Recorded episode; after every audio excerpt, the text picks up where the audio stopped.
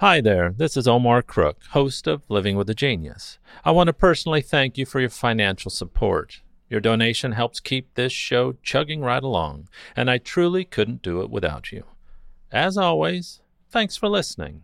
Be kind, do good work, and until next time. Here's Living with a Genius for April 24th, 2021. It's the birthday of the highest selling female recording artist of all time, Barbra Streisand, born on this day in 1942 in Williamsburg, Brooklyn. Streisand's life began with tragedy when, in August of 1943, a few months after Streisand's first birthday, her father, Emanuel, died suddenly at the age of 34 from complications from an epileptic seizure, the result of a head injury years earlier. The family fell into near poverty, with her mother working as a low paid bookkeeper. As an adult, Streisand remembered those early years as always feeling like an outcast, explaining, Everybody else's father came home from work at the end of the day. Mine didn't. Her mother tried to pay their bills, but could not give her daughter the attention she craved.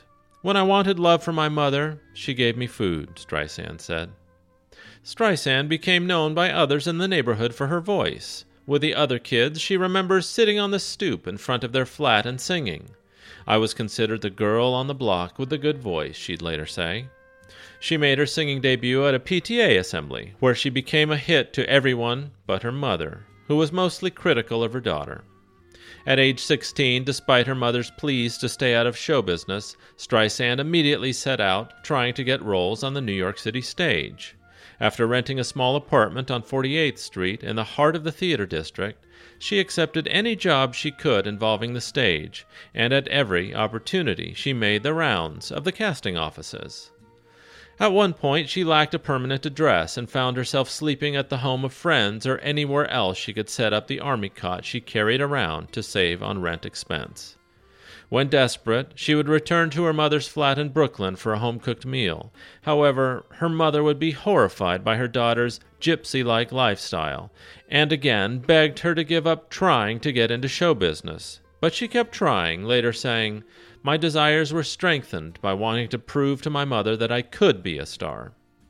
Despite her voice, becoming an actress was Streisand's main objective, and began spending her spare time in the library, reading novels and plays by Shakespeare and Ibsen, and the acting theories of Stanislavski and Chekhov.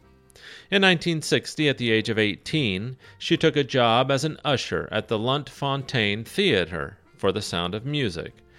During the run of the play, she heard that the casting director was auditioning for more singers and it marked the first time she sang in pursuit of a job.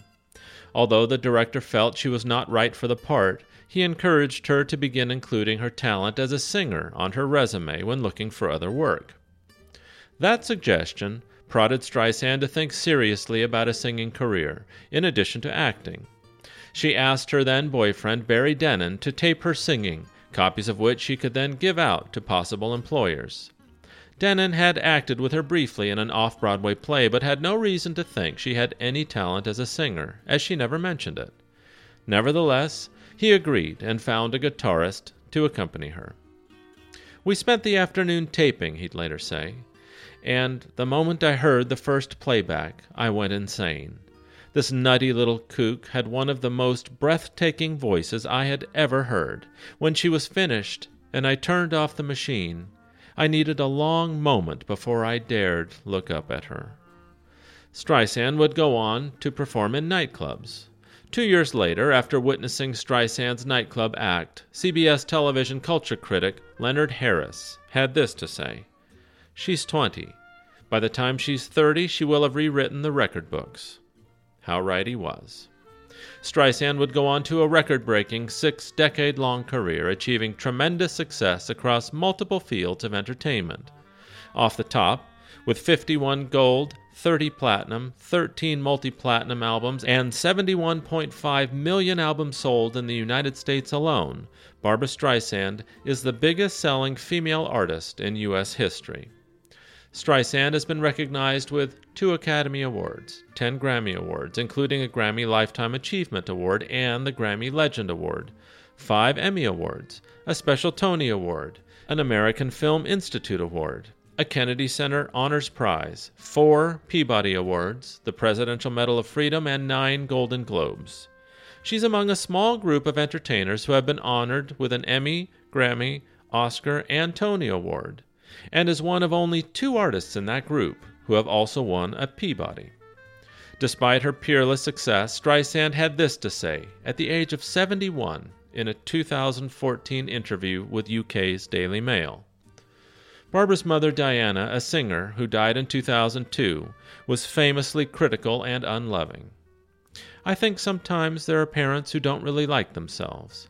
They don't like their offspring either. My mother meant well. She loved me as best she could. She had dreams of her own, and she wanted to be a singer. Was she jealous? Yes, and that was staggering for me to learn. She never praised me to my face, but I have a feeling she praised me to other people. And she wasn't a toucher. She never hugged me or said words like, I love you. I'm a toucher more than my mother. Now I'm older, I can do it. But for a long time, touching felt alien. I always felt, Why are you hugging me? What is this about? I didn't understand it, and it felt uncomfortable a critical mother, and I just couldn't please her. But I owe her my career. It was painful on the way up. I was always trying to prove to her that I was worthy of being somebody.